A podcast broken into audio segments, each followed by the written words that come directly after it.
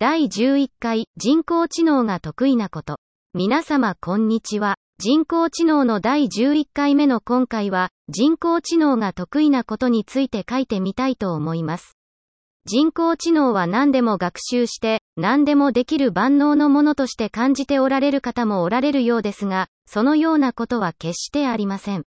人工知能にもちゃんと得て、増えてがあります。では、何が得意かというと、ルールや規則が明確でしっかりと定義されているものに対しては、非常に大きく、有効な力を発揮します。例えば、将棋やチェスといったゲームです。ニュースにもなりましたのでご存知の方も多いかと思いますが、将棋やチェスの分野では、人間のプロにも勝る力を持った人工知能がもうすでに存在しています。昨年話題となった将棋の藤井聡太プロも人間だけでなくコンピュータを相手に腕を磨いているということですから、人工知能の力は凄まじいものなのでしょう。人工知能は人間の能力をもうすでに凌駕していると言っても過言ではありません。このようなルールなどがしっかりとしている環境のことを、平世界と呼ぶことがあります。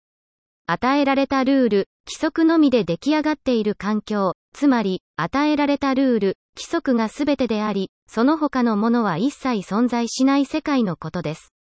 このような環境は自然界ではまずあり得ず、人間が意図的に作り出した環境ということになります。実験室で実験する際には、このような環境を巧みに作り出し、性能を評価することがしばしばあります。ここで問題です。もし、想定していなかったものが入ってきた場合、その環境、その世界ではどう対処するのか。答えは、その想定していなかったものは、偽、つまり、偽物、誤り、ありえないこととして処理されないことになります。単純に言えば無視されるということでしょうか？我々が生きている世界では、ルールから逸脱した事象が日常茶飯事として起こりますので、ありえない対処法ですよね。このような、平世界で活躍する人工知能のことを、弱い AI や特化型 AI と呼ぶことがあります。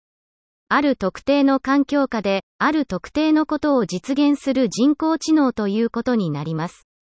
自動運転の自動車もある意味この範疇の人工知能かと思います。例えば、高速道路であれば、料金所から合流し、白線の中を一方向に、制限速度を守って走り、目的の出口から出るという特定の行動が想定できます。交通ルールも人間が勝手に決めたものですから人工知能の得意分野になるのは当たり前といえば当たり前のことなのです。しかし、一般道となると少し話は異なります。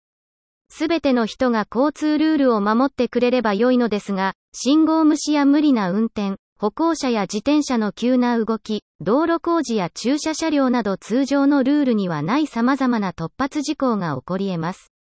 こうなると人工知能には途端に難しい問題になってしまいます。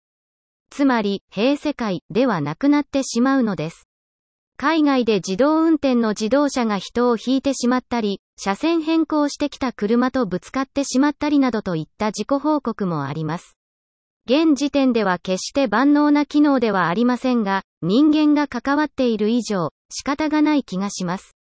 ルールを作っているのも、それを違反するのも人間なのですから、ということで、次回は人工知能が苦手なことについて書いてみたいと思います。